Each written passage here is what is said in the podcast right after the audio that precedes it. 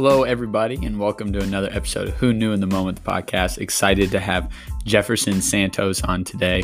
Uh, Jefferson is a best selling author, an entrepreneur, and a team made multimillionaire. You're going to hear his story of not getting off to the fastest start, but having perseverance and continuing to pursue, pursue his goals.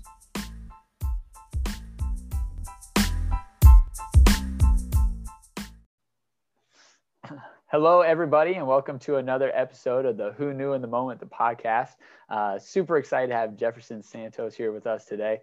Um, what you're going to hear is a story of overcoming and dedication. Um, you know, Jefferson's had a lot of opportunities in his life, uh, playing collegiate football, starting in the business world, uh, going through different levels of successes on his way to the ultimate success that he's at today. So, Jefferson, thanks so much for being on today.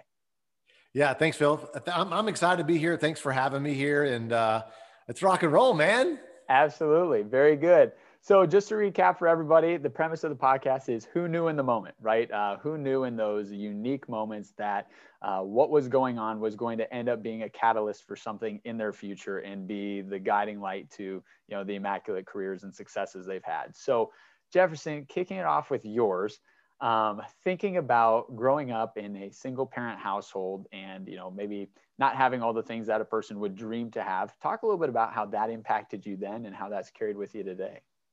Yeah you bet. So you know i was you know my parents were divorced when i was four years old. My parents came over from brazil and um, you know my mother was you know working three different jobs raising my sister and i. And i always had those you know off-brand clothes and the you know, I, I, just wasn't in the in crowd in school. Yeah. And so I, I needed to like get in athletics and try to excel there so I could at least be part of the in crowd. Right.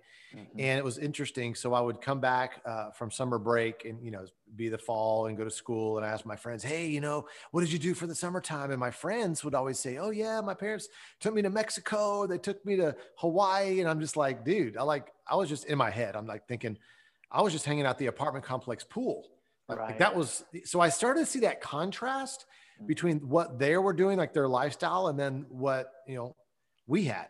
You know, me, my mom, and my sister. And so that's what that's what started getting me like curious about why do other people have a house and we have an apartment? Why do they have these nicer things and we don't? Mm. And and so I just you know being curious about that. And I think that you know really got me hungry.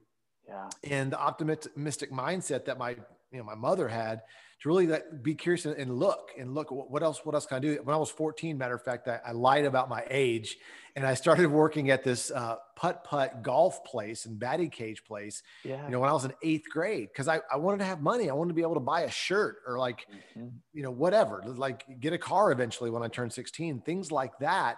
And so th- those types of things like drove my hunger, right? Yeah. And I, I I I don't know what it when exactly I snapped. You know, I think there was one time I was I was nine years old, and uh, I was at the store, and obviously, like any kid, usually you go in the grocery store, you go straight for the toy aisle, right? And you're saying what's yeah. new, and so right. I'm there, and I'm always asking my mom, "Hey, can we get this?" And like for the millionth time, she's like, "Oh, we can't afford it." And like I got real quiet. I went internal, mm-hmm. and I didn't know what success was or anything, but I just got really like pissed off yeah. you know, at nine years old. Like, why? Why can't we? Why can't I have this Hot Wheels car? Right? Why can't I have this airplane? Like, I didn't understand that. Yeah. Right. Yeah. And it started this like just quest of curiosity. I think that's one thing that's just really important is to always stay curious, like like children do. That's why they those formidable years where we, they can learn languages faster and all these things yeah. faster, and, and even their first language is staying curious, right? And that's what I was, and that's what kind of kept me open to, you know, to the, to the trajectory I was on. Absolutely. Now, uh, so I want to dig into that a little bit. In your opinion, and once again, this is strictly an opinionated question. Why do you feel like somebody could have had the exact same story, but maybe repeated what they'd seen?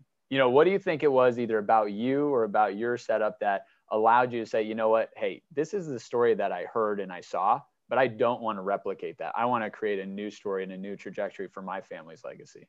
Yeah, that's a, that's a great question because because when there because there's a lot of my friends that were at the apartment complex that I lived in Yeah. that I think they kind of settled or they kind of thought, well, this is my lot in life, you know, this is what I'm going to do, or this is the limitations that I have. And they just kind of stayed in that space. Mhm. And for me, because I stayed curious, I kept on looking like, how can I, how can I get out of this situation? Yeah. Right. And, and, and one of the things was I asked my dad, I go, cause I loved airplanes. I asked my dad, I go, Hey, what do I got to do to fly airplanes? He's like, well, you got to get this, you know, you, you got to get straight A's. And I'm like, okay. Uh, so straight A's meant I was going to fly planes. That was like my first ma- like major goal in my life. Right. Yeah. Then he also said, well, you got to get to, to Air Force Academy. And I'm like, okay, that was my first even notion that there's military academy. So there's Air Force Academy, there's West Point, which is for Army. It's like the Army Academy. Then Yep. you got Naval Academy, which is for Navy. Those are the three main ones. There's also Coast Guard and things like that, but those three main ones. Yep.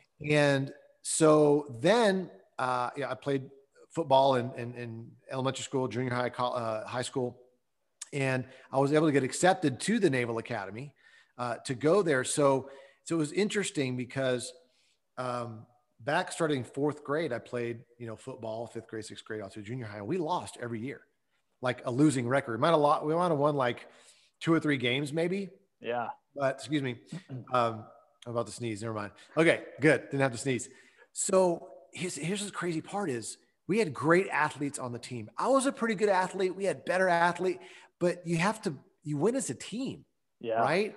And yeah, everybody has to be individually good, but you got to work as a team. And so that was kind of like the thing, and the theme throughout all these years, because junior high and high school, even when I went to the Naval Academy, you know, it, it was a crazy transition. So mm.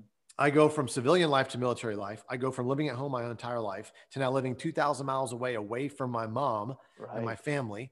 And now I'm going from divi- uh, di- you know high school Texas high school football to now Division One A college smash mouth football, yeah. right? And it was a big transition, right? I mean, I went from a boy to a man real quick because you got three upperclassmen kicking your butt, you know, a sophomore, junior, and a, and a senior kicking your butt all freshman year at the Naval Academy, and you're just never enough. You're dealing with lack of sleep. You're dealing with 18 credit hours. You're dealing with standing watch in the middle of the night, which messes up your sleep. You're trying to grow muscle because you lost it during boot camp because you're running all the time. Right. All the stuff we're dealing with, pressure, right? Yeah. And and we and, and so it really has you grow up. And so the interesting part though is I played football there too, and we lost there. But here's the funny part: when I transferred out from the Naval Academy to go to TCU in Fort Worth, Texas, Texas Christian University, Naval the Navy won a bowl game the year I left. So that was a bowl ring that I did not get. Right. right. So that was nuts. And, and so it's very frustrating. I think you know, as a young any young athlete, you want to Yes. win the championship. You want to get the trophy or the ring or whatever, right? It kind of validates all the hard work and the and the blood, sweat, and tears in the weight room and on the field. Absolutely. You know, like you want to get it, but I missed it. Like all that's I missed it, right? Mhm. So then, so I'm I'm, I'm in between schools. Yeah. I get home. My mother tells me about, you know, home based businesses, you know, direct sales. And I invites me to this doctor's house. He's got this giant house. He's drawing circles on a whiteboard, talking about business. And I'm like, dude, this looks like football. Yeah. Because I'm, I'm just like this. I love team. See, I, Yeah. I want to let you know this, and, and whoever's listening right now, too. It doesn't matter if you're the fastest or the slowest or whatever. I was like stuck in the middle, you know. It's like, what am I mm-hmm. going to do with my life? I'm just like, I'm not the star player, but I'm not the worst player. Like I'm kind of stuck in the middle. Like have you ever felt that way? yeah. you know? Absolutely. Yeah. And I just, I just, here's what I knew about myself. And this is the thing you have to understand about yourself is I know I had to work extra in the weight room. I had to, I had to study longer Mhm. just to keep up. And there were kids, you know, and students that would just literally, you know, fly through the stuff and whiz test. That wasn't me. And I realized that about myself. So I, I just had to hunker down and get up earlier and stay up a little later. And that was just me because I think for me, like, I didn't, this is kind of weird. I never wanted to miss a day of school. Here's why. Yeah. Not because I school was so great. It was if I missed a day of school, I would have to make up two days of homework. And if I missed a week of school, I mean, think it like the the pain. You know, Tony Robbins talks about you do things at pleasure or pain. I Yes. definitely want to go to school to avoid the pain of being behind. Mm-hmm. Yeah, I don't know what I don't know how that was wired into my brain. That's my sediment. You know, there's a lot of us that we want to get ahead, we want to achieve all these things, and for me, it's like I never want to be behind. Forget that. I will run the extra miles. I will get in the weight room. I don't want to get embarrassed on the field or get embarrassed in the weight room or embarrassed on a test if I'm not prepared. Yep. And so I and and I don't remember I don't remember the exact time, but I know I probably failed a test or I lost a race or something happened where I'm like, never again. Yeah. And that's one thing in our life that, you know, whether, you know, you're just starting out in a career or you've been doing your career for a while is you got to get to that point where you're pissed off. Mm-hmm. Where you where you basically get pissed on, you know, you're just like yeah. you're just like I am on, like I am sick and tired of of being this way. I've had it. Forget it. Like you know, maybe you you you were asked to speak in front of somewhere and you feel like you didn't do so well. Well, just prepare longer. That's yep. what I do. Like for me, I over prepare because and if any of you have ever spoken, you know, on it, whether it's on a Zoom or a stage or whatever, 70% of the stuff you want to say, you forget about. Like, like I get off the stage. Oh, I'm like, I forgot about this. I forgot about this. I forgot about this. This is supposed to make that point to make this make sense. All that shit goes out of your brain. Yep. So you got to over prepare because then you got this and then you'll remember that mm-hmm. right? And so that's kind of what I got the hap. So that collective compounding yeah. of doing the extra work and running the extra miles kind of had the hockey stick effect, and it really helped me through my through through my uh, through my career. Absolutely. And, and so just to kind of tie that up on the on the the second university is we lost when I was at the second university. All right. And yeah. the year I left there, they won a bowl game. So that's two bowl rings. Yes. Two that I that I missed out on. Now, you know, I could think of myself as a bad luck charm because I was there when they were losing, but maybe I can look at myself. It's a more empowering way to look at myself is maybe I was a foundation builder. Yeah. Right. Maybe I wasn't there to see the championship, but maybe I was part of the foundation mm. that created the culture yeah. for the growth and, and and those types of things you know because i was always the one i was always the first one in drills i was always yeah. kind of trying to lead wherever i could i didn't start i played yep. second university tcu i walked on. There was no scholarships left. I walked on and i played at a division one school mm-hmm. right? And that's cool. And even in, and one thing that kind of answered my validation as an athlete which was interesting was um, my coach my receiver coach said santos get into my office. And i go in there and it basically here's what he said. I don't remember everything but he said hey do you want to go to the nfl and i'm like i don't know. He's like well i can probably get you he goes this was the coolest thing that he said. He goes I, I don't think you're going to play for a while, but you know what? I could probably I could probably get you a, a combine appointment or whatever, and I could see you at least playing special teams. But it's up to you to work your way up to a position where you can actually play. Just by him saying that, I was just like, all right, man, that's cool, man. But you know what? At that point, I was so burnt out on football. I was my brain was already in business yep. and direct sales and building sales teams and stuff. Like I didn't, I didn't go. I didn't, I didn't want to continue. Matter of fact, I I left my senior year to go work with my buddy Wayne because yeah. he was he was a at 28, he was a multimillionaire. I was like, I'm 20, he's 28. How did you do it? Let me go work with you. Right. And that's the best way to be an apprentice to somebody who knows what they're doing. Right. So Absolutely. that's what I decided to do. I didn't continue football, but it was cool to hear that right? Right? Absolutely. all that work that i did it was just validation for me right? So so you know how many of us you know we we work really hard and it feels good when somebody acknowledges that right? Mm-hmm. not that you need it all but it is nice to have yes. when somebody goes i see you. Like i see you doing the hard work. You know what i mean? yeah.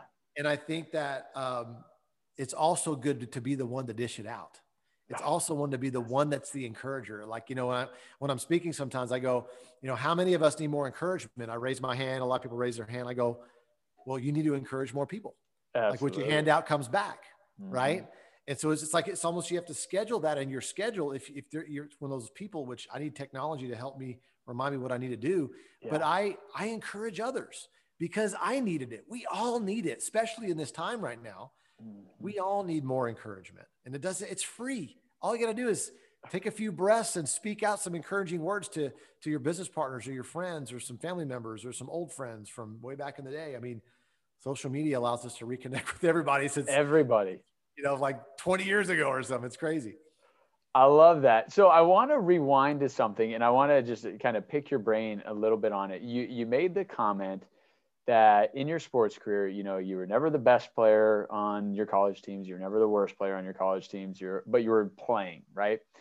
So speak a little bit about some of the principles you learned playing athletics and being in that type of a role that have carried over and helped you in the business world. Yeah, I mean, there's so many things. I mean, I think that giving it your best, yeah. not even even if you don't know exactly what you're doing. I mean, that's one thing that I always did. I just went headlong, head first into the drills on the field. You know, when you know, usually in sports, you're going to have coaching changes. Yep. You're going to have to, you're going to have a new coach that hasn't seen you play, that hasn't seen you practice, hasn't seen you run the miles. Guess what? Now you got to reperform for the new coach. Yes. Right. It's, it's, and for me, I liked that because I was never a starter. So it was a chance for me to be a starter. It was a chance for me to like, all right, new coach. All right, I'm gonna, I'm gonna, I'm gonna strap it on. Here we go. Let's let's figure this thing out. So that's yeah.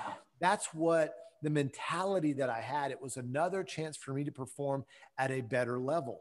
Mm. Because I think all of us at the end of the day or the end of the week or the end of the month or the end of the year, kind of like, man, I, I could have done better. Like if you really talk to yourself in the mirror or you're journaling or whatever your, your exercise is, is did I do all I can do today? Yep. Did I do all I can do this year? Mm-hmm. And the Mm-hmm. answer is usually no. Yep. There's that extra call. There's the extra appointment you could have taken, or you know what? We're human beings. We're not robots, right? Yeah. But it's important to ask ourselves those questions if we want to be high performers in what we're doing. Is you have to ask yourself that because if nobody else is going to ask it, you need to ask yourself.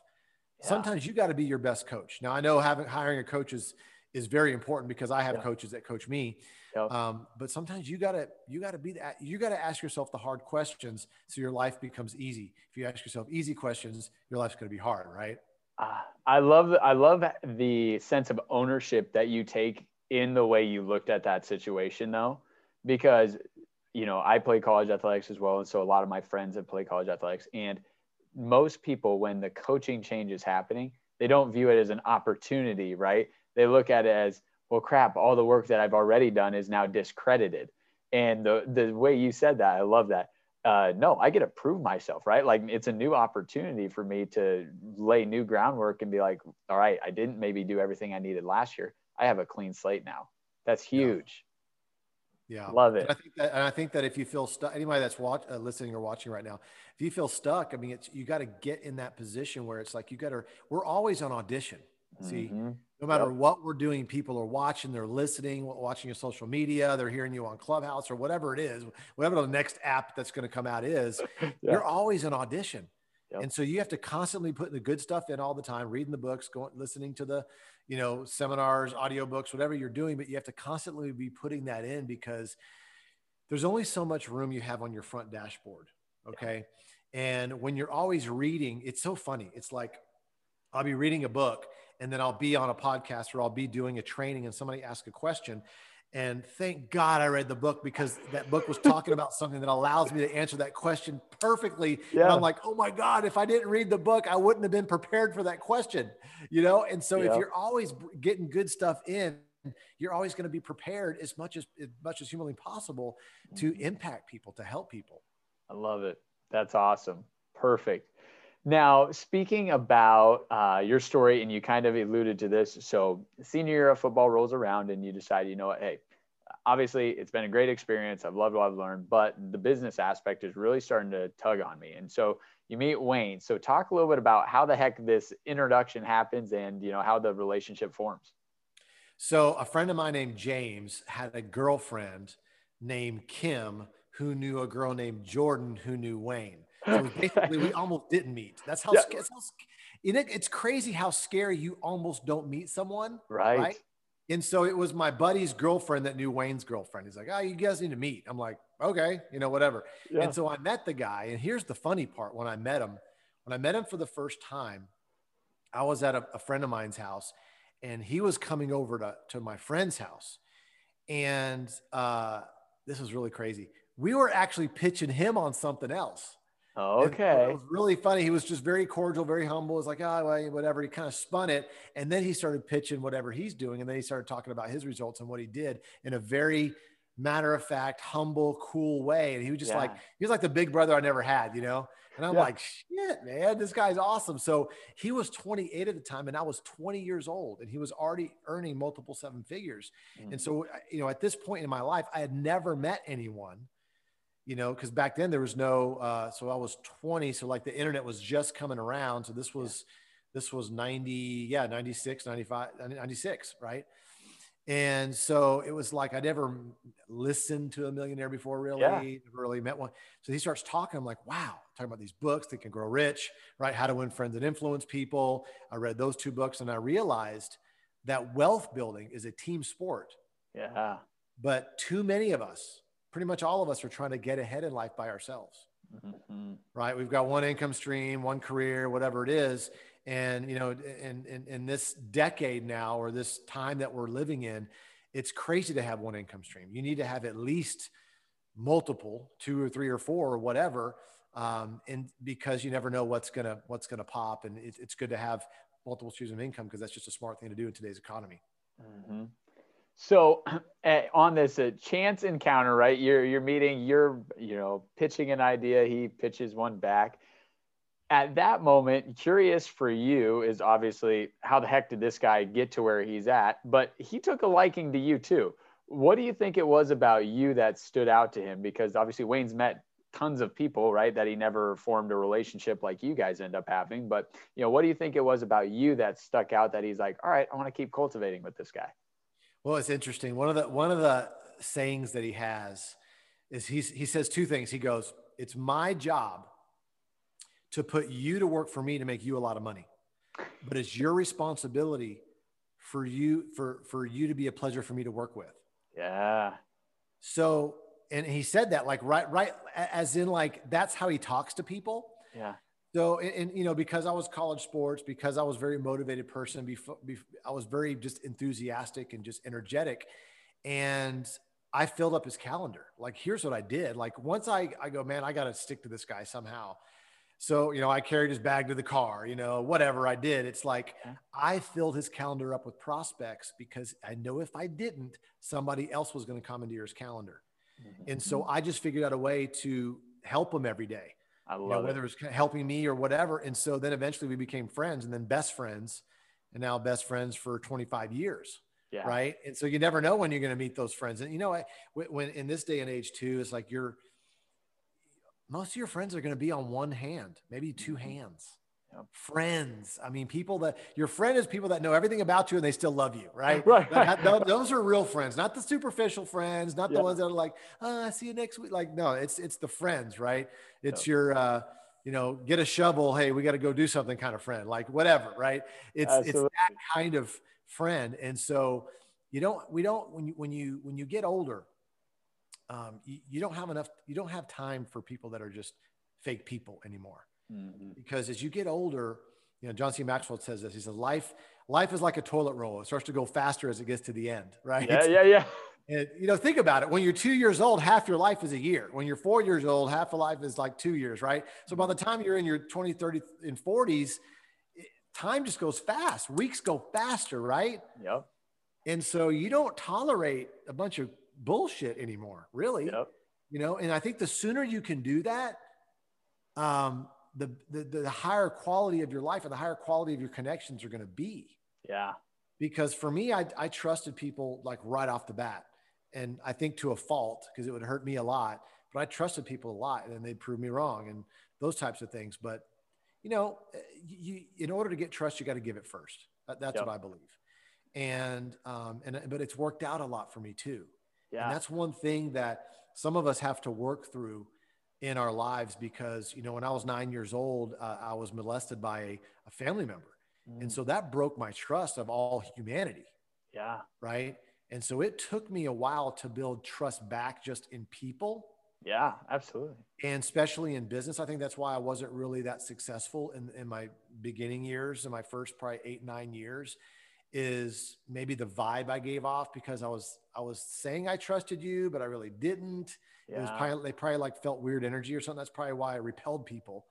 Right. It was that type of thing. And so I know that we all have our story Yeah. we all have things that we've been through but the sooner you can forgive and release and bless them and release them, that doesn't mean you for that doesn't mean what they did was was right or wrong or whatever. It's that's for you to unlock yes. the door because the doorknobs on the inside is forgiveness. You know, forgiveness of what other people have done to you, and then forgiveness of of yourself of what you haven't done or what you've done, right? Or what you yeah. haven't said or what you've said. You got to forgive yourself of that. And so I did that.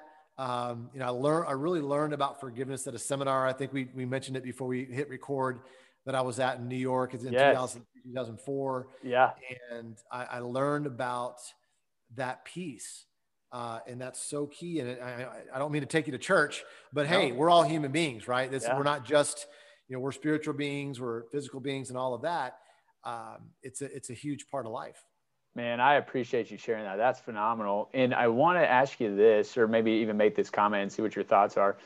You know, forgiveness, you know, like you said, it's for you, but also don't let the other person's actions after that dictate how you feel about it. Right. Right. When, it, when you give forgiveness and it, it, it's a cleanse for you, and if the other person doesn't act any different or they don't start acting, you know, the way you'd like them to, that shouldn't dictate how you feel about that. Yeah, and, you know when you forgive the when you forgive the past, it leaves room for blessings in the ah, future. That's you know? awesome. And it just we got to bless and release and free yourself. And it's it's not a one day event. It's not a one time thing. It's there's residue. Yeah. And that's something that you've got to walk in, especially if you're a leader, especially if you're going to, you want to be successful or if you are mm-hmm. successful, people that are, if you're leading, you're leading from the front, people are going to stab you in the back. Yep. You know, they know not what they do, right? They're going to say things, they're going to do things because they can't see in front of you. They don't see what you see. Mm-hmm. Right. And yeah. they just, they're just looking at your back going, where are they going? Blah, blah, blah, blah, they're leading us wrong and all this chiding in the camp and all this stuff. But you've got a clear vision because there's no obstructions in front of you. You can see where you're going, but they can't see what's in front of you. I love so it. They're just throwing stuff at your back. And so you got to learn just how to forgive, you know, without ripping their face off. because, because by if, if you're leading any kind of size team, you're going to have to learn how to do that and yeah. do it with with grace.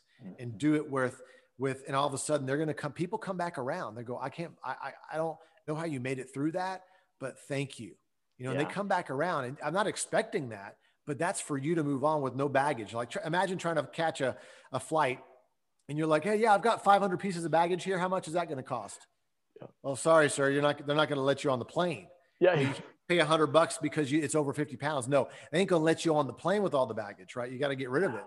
You know, in my, in my book, I talk about, you know, baggage is bad and luggage is good. And I have like a little acronym, like, you know, blame, apathy, you know, then then luggage is like, lo- you know, loving, unleashed. I have That's like great. There, but, but we can't go through life with that baggage. I know we've heard that a million times, but it's always good to be reminded. Absolutely. Well, and which is was such a personal story, right? Of you've actually dealt with that and you know gone through it, and now you're on the other side of it. So that's amazing. Sure.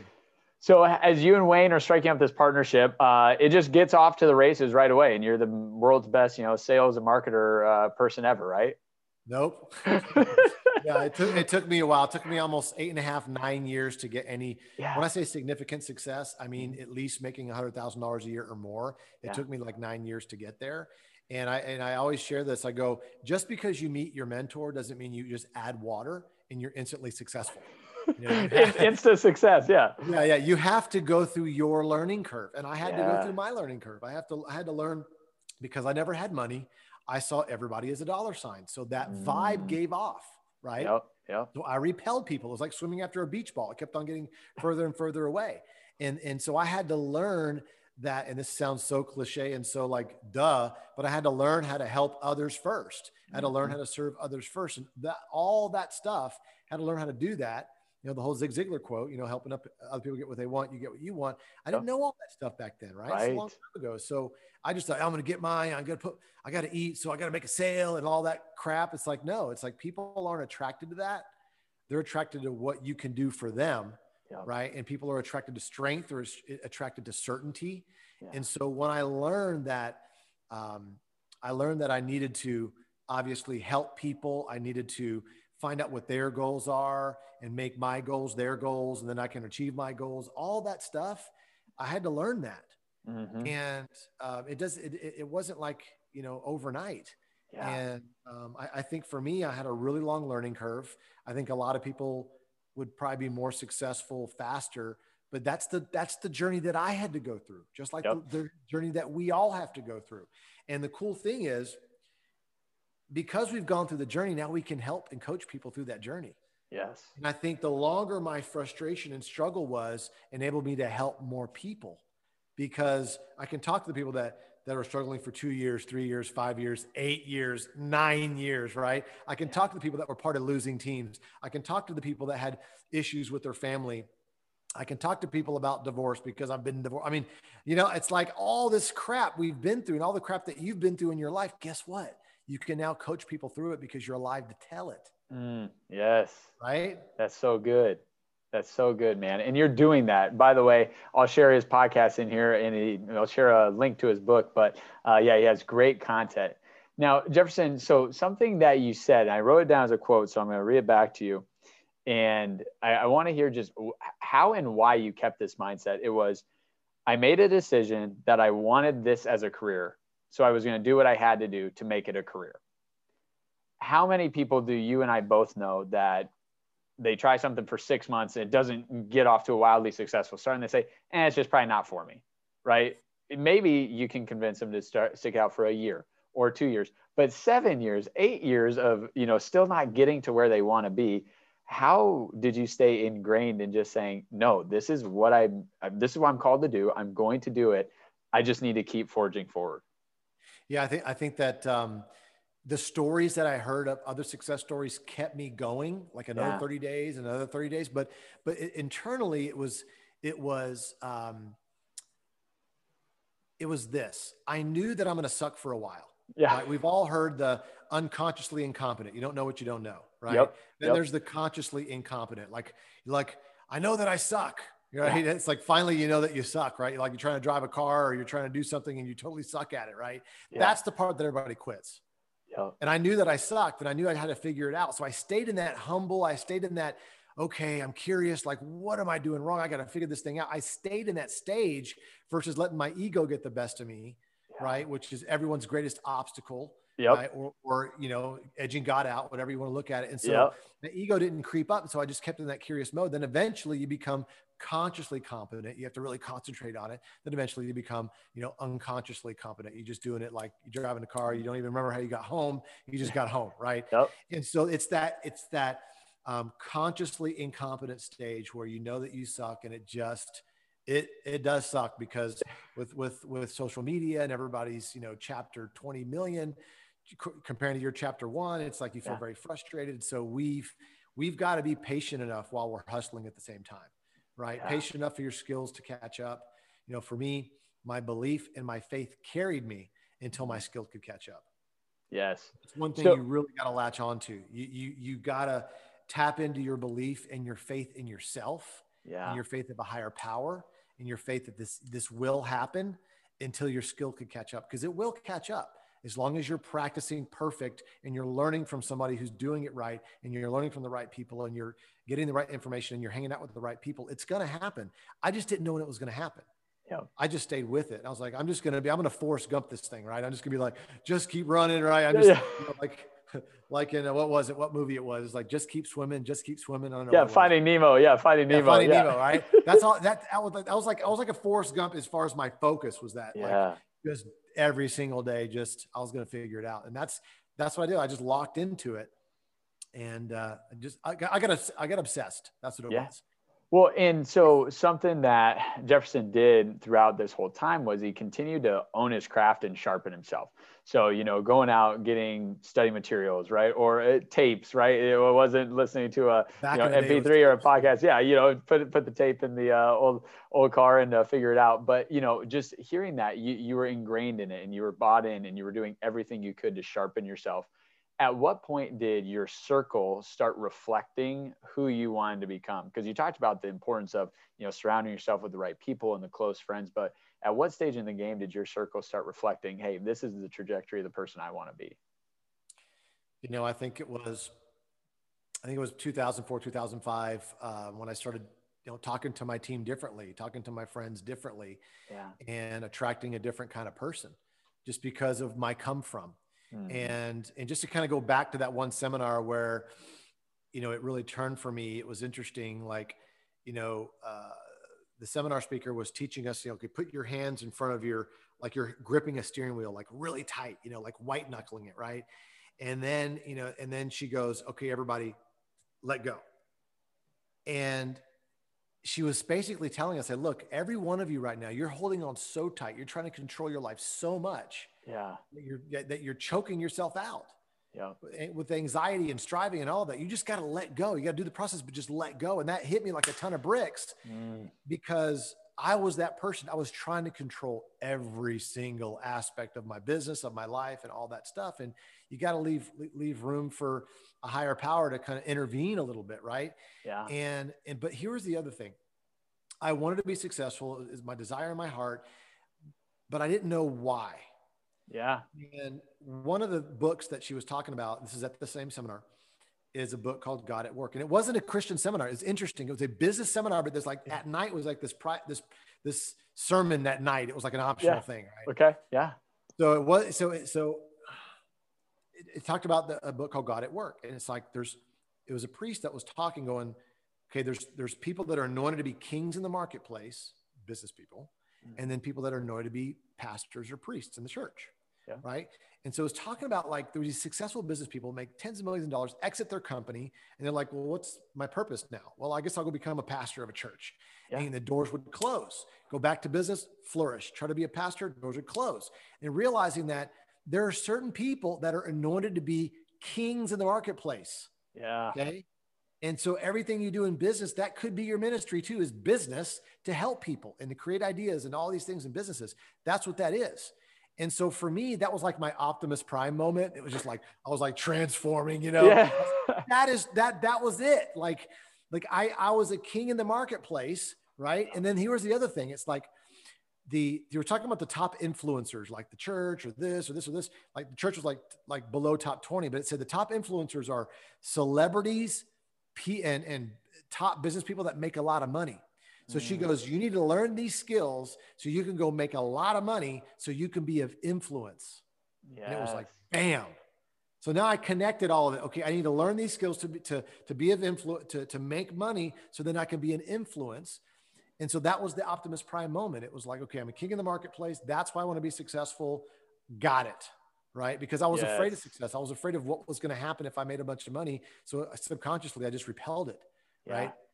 So so it was the visualization and all that stuff like you know traction marketing type of stuff yep. or traction whatever the secret like i know there's you got to have action behind it mm-hmm. totally mm-hmm. but the part of thinking like thinking's free right yeah. and you can imagine and i would drive through very wealthy neighborhoods and i would go test drive cars i had uh, cars i had no business test driving why? Because I wanted to put myself in that. I want to smell the leather of that Ferrari or that Jaguar, right? Yeah. I wanted to. I wanted to just see the the yards and the smell of the air, like when, driving through that big neighborhood with the gates, you know, things like that. Yeah. And so that just kept me going, like to to to to get that vision and keep that in front of me, right? And yeah. so there's nothing wrong with that. It's free. And so those of you that are listening right now or watching is there's put yourself in those environments where you get to experience that because it will be your life eventually. I didn't know when, but I was like, man, I'm gonna, I want to have a house like that, and I want to have a, you know, a family and a wife and kids. And guess what? It finally happened. I've got an amazing wife. Yeah. It took me a while to find her. Yeah. You know, we've been married for nine years, going on 10 years now. We got two beautiful boys. We live in a million dollar home. We travel every month, but it just took me a lot longer than I thought it was going to take me. Right. And I think that, you know, and I'll just say God, you, you could replace it with universe or whatever, yep. but God had to prepare me to where I was ready for this, mm-hmm. right? Because maybe he hasn't put you in the place yet because you're not ready yet. Yeah. You got to be prepared, right? That's good. And yeah. so and so that's that's how I look at it now that I'm looking back and connecting the dots. It's like, man, okay, I had to go through all this and now I have this because of the stuff that I went through. And now I can appreciate it more. I can coach people through the hard times. You know, I've been divorced before and now it's like and it was it was tough because when I when I got a divorce, I was I was a prominent leader in my company. mm. and I still am, right? Yep. Yep. So we had to navigate that. And then I, you know, met someone new. And then, you know, but that was like, you know, that was a decade ago, but it was tough navigating that. Right. And there were times where I was very frustrated, but I was like, I always took the high road. I was always like, hey, you know, it's, you got to really keep it smooth and don't pull a bunch of people in just because you know, woe is me, and you want to tell a bunch of people all this negative stuff because it makes you feel better. No, I didn't do any of that stuff. Yep. Like people knew what I was going through. What was interesting was friends of mine, this is months later after after that, they're like, man, I can't believe like I had my respect for you went like this. Like I had a lot of respect for you, but it jumped 10 levels because of how you handled that. Yeah. And that wasn't my my goal to like get more respect. I just right. doing the best that I could to be who I could be. Yep to, to go through that, you know? Oh yeah. That's awesome. And it speaks to your character, right? Speaks to your character. That's amazing. So in 2005, Wayne comes to you again with another opportunity. And 2005 is really where things start to, you know, in your definition, take off. So talk a little bit about that, that year, what changed and uh, the progression from there. Well, you know, he called me for the, you know, he calls me all the time, right? Like, hey man, saddle up. That was his famous words. Saddle, saddle up. It means, ah shit, we're about to start something, right? He's like, hey, we're gonna start our own company. It's gonna be this. We've done this. We've done this piece. We've done that piece. Now we're gonna do all the pieces together. I'm like, awesome. Where, where, where do you want me to meet you? Like, so we met up. You know, started talking about it, and it was like, okay, we, we were wearing multiple hats, putting PowerPoint slides together, putting presentations together, all these different things, and we just went, we just went after it. And um, at that point, I had I had pretty much done everything wrong in business that I could, right? So I got it all out of my system. So at that point, I knew exactly what I needed to do. So I just hit it hard, like yeah. crazy hard. And because it was a travel club, uh, we were we were working hard and playing hard at the same time. I was taking a trip every single month, and they, like one of our one of our taglines was "Take a trip of a lifetime monthly." That was mm. one of the mm. taglines, and and so I was just rocking and rolling. That was my first year where I hit over three hundred thousand and then the second year over 700,000 and then just never looked back. And what was interesting is, um, you know, back when, when I was talking about, you know, every, every kid wants to, every son wants to hear his dad, like say, I'm proud of you. Yeah. So this was a big validation moment. So I was buying my first seven series BMW. Okay. Okay. And um, because it was my first kind of big luxury car, I needed to get a cosigner on it. Yeah. So I called my dad up and I said, Dad, I need you to cosign. And he's like, okay, well, what are you making? It's like, well, fat. He goes, he goes, fax me some copies of your checks. I'm like, all right. I'm like, I'm faxing these checks. He's like, what the? He's like, what? What is that? Like, yeah, that's what's happening, right? He's like, oh my god, okay. Yeah. So like, he's like, so that was by him co-signing on the loan mm-hmm. for my first seven series BMW.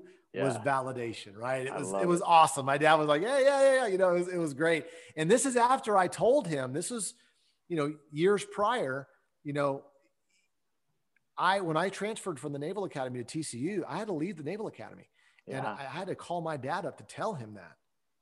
That was a big thing. So this, you know, so it's like it was so great to be able to do that and to be able to get validated and co-sign. And then from then I had like I don't know five or six different seven series BMWs over the years, and you know multiple seven figures, earned over eight figures, uh, you know, with that company in the industry. Yeah and been helping a lot of other people, you know, now yeah. earning six figures, seven figures, multiple people around the world. And it's, uh, it's been a huge blessing that, um, I had to go, I had to go through all that to get to this place. And I think that I wouldn't be able to help as many people as I'm helping right now if I couldn't, if I didn't go through the rough patch, r- rough patches, right? Absolutely. And I think let's not, let's not wish for it to be easy, mm-hmm. right? We got to wish for it to be worth it. Yep. I, and because if you shoot to the top, I mean, it's kind of like this. It's kind of like the people that win the lottery, right? They, there was no skill involved. They, they got lucky. They won the lottery. You know, three, four years later, they're broke again, even worse off because of the habits they, they created. But, but if you worked your way up and you learned what you needed to do and you had your lessons along the way, you'll be able to actually keep it. Absolutely. Right. Yeah. Well, and I think, you know, and I, I'm sure you might say the same. I'd be curious, but I, obviously the culmination or the ultimate goal when you hit it feels amazing but when i really think about the process of getting there those are the more fun moments, right? You know, the difficult things I overcame on my way to the actual goal that I had. The actual goal itself, like that moment, it feels really good, but it's like the things that stuck out to me or still stick out to me are the things I overcame on my pursuit of that goal. Yeah, well, yeah, let's jump into that because when you achieve the goal, it's only like a second, right? Yeah, when right. Like, you know, when the sales number goes over a million or whatever happens, it's only a second. So, yeah, so what we have to do is we got to get in the frame of, of work of, oh man, my my biggest client just canceled. Ooh, that's a good story. Like normally people don't think that way, right. but you have to think that way now. You're like, ooh, this is going to be great for the story that you're creating, the, the the documentation that you're creating on your way to the top. Every you know bump and bruise and you know, punch in the stomach or whatever you go through, document it, talk about it, journal about it, shoot a video that, oh man, today was sucked and blah, blah, blah, blah. Let that be part of your documentation because think about it. One day you're having a, a, a, gala for your company or a gala, whatever you call it. Everybody's dressed up and now you're playing the documentation video. And we're all laughing and celebrating because you just made your $1 million thing or your $10 million or $100 million exit or whatever you did. Yeah. Right. And you're showing everybody that the videos they didn't see Right. Documented it. So everything that happens bad, look at it as an opportunity to make the story juicy. I right? love it. Yeah. And, and then, and then when you achieve the goal, this is important. I talk about this in my book, uh, the integration effect. See, it's easy to integrate negative things. When somebody cuts you off on the on the on, on the highway, you're like, ah, get out of here, blah, you know. right, and, right. And you, we integrate the bad news, the bad stuff, right? But when the good stuff happens to us, we forget to integrate that too. Mm-hmm. Right. Yeah. So don't don't be so overachiever that you're like, oh, that was just a speed bump on my way to the top. No, celebrate that little win too. Yeah. Right. Yeah. Celebrate it. I'm not saying take a week off, but just celebrate it and integrate it, journal on it, shoot a video on it, do a thing on Facebook Live, Instagram Live, whatever. But celebrate that and integrate it into your body because we are who we what we integrate. If yep. you integrate a bunch of bad stuff, then you're going to feel like crap. If you integrate a bunch of good stuff, You'll, you'll feel good about yourself and you'll have confidence. I mean, even when you pull up to the mall or Target or whatever, whatever, and there's a front front row parking spot, that's a little quick win, yeah. right? Celebrate that sprout, right? Because we are what we integrate. I think that's really important that we keep that in mind. I love that. I love that. For sake of time, I, I know we have to get rolling here, but I want to ask you a couple pointed questions. So I may I may say I might put you on the spot here and say Jefferson, you have to be on a second time so I can get to your story now and uh, we can elaborate on that. So, sure, it's got to happen. Great. So, the pointed question I want to make sure I ask you today is it's this idea of blissful dissatisfaction. Okay. And so, some people reach their first goal and when they reach that they plateau right like hey let's say your goal was to make $100000 you finally hit it and so now you're just plateaued and you just continue on in that then there's kind of like the complete opposite end of the spectrum, and that is people that consistently are striving for the next goal and they never take time to look back on all the great things they've accomplished. So they feel unfulfilled because it's like you're in so much pursuit of the next thing, you don't realize what you've gotten. So for you, once again, how have you balanced that in your life with all the amazing things you've accomplished so far? You know, th- those those are definitely the two extremes, right? And the thing yeah. is, is like we don't live in extremes. It, it's it's it's sexy to talk about all the news and the media and all these extremes, but really we live in the means. We live somewhere in the middle. And, and some of us might be more of the overachiever. Some of us might be more of, of your, you're maybe satisfied too quick. I don't know. That's mm-hmm. really for you to, to, to decide. But I think that when you get around people of vision and it expands your vision, yeah. it raises your thermostat to want to earn more money because you see that money is a tool. It helps you with more impact right? Yeah. Be able to scratch a check and help the church, scratch a check, help a family. And if you're and if you're just if your goal is only hundred thousand dollars a year, that's great, but that's great for you. Right. And that's it. Yeah. Right. I mean, even hundred thousand dollars, hundred thousand dollars a year isn't even enough anymore, right? Right. But it's like, but it's you have to think bigger because of other people. Like one of the things I learned that stretched me to want to make more money is your goals need to include other people. Yeah. Your, dreams need to include other people's dreams. Yep. You need to think bigger. And so by going to the, those seminars and listening to those MP3s and audiobooks, that stretched my mind. But getting around people of vision expands your vision, right? And so look at that as like your thermostat. You got to see what's going to happen is if you're used to making uh, fifty thousand dollars a year, let's say you do make a hundred or 150 or half a million dollars a year, the thermostat's going to kick in and kick you back down, and you're going to self sabotage to come mm. back down to fifty thousand dollars a year, right? And so how do you adjust the thermostat? Well, you have to constant. It's a, it's a muscle that you have to exercise. Then you have to live there and speak there. Language will either limit you or position you. So it's what are you saying?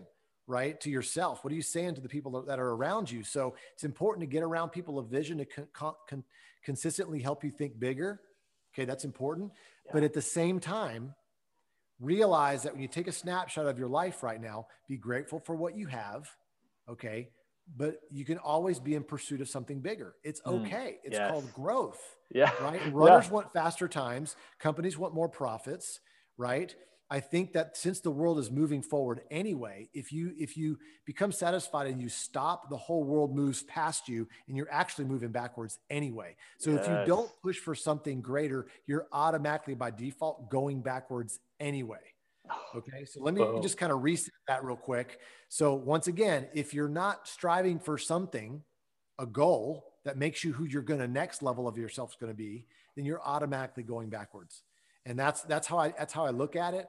You know, there's some seasons where you're going to push harder than other seasons, you know, but um, you know, here's what's going to happen. You're either going to burn out and the doc and somehow you're going to make yourself into the doctor's office and your doctor's going to tell you you got to take a break. Yeah. You listen to people like myself and other guests like and and Phil and stuff and just and just really take cues from yourself and your body that okay, uh, am I am I happy? Mm. I'm not mm. really happy. Why am I not really happy? Well, it's because I'm always striving for something next. I'm not celebrating the things I already created. Okay, well, maybe I need to take a look at that, you know, yeah. and, and do a little bit of research into happiness and what creates happiness. It comes from within, not from somewhere outside. I mean, it's listen, if you're listening to us right now, you've heard that a lot.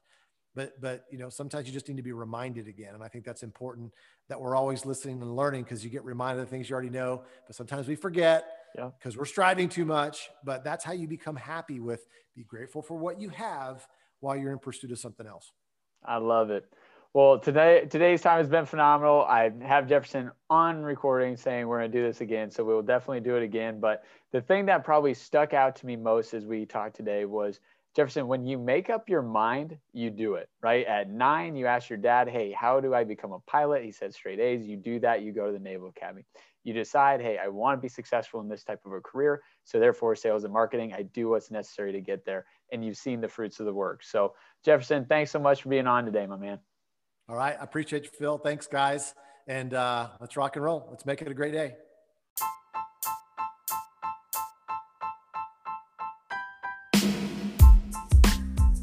Wow, what an amazing story and a lot of great nuggets that Jefferson shared. One that really stuck out to me is have faith in yourself until your skill catches up.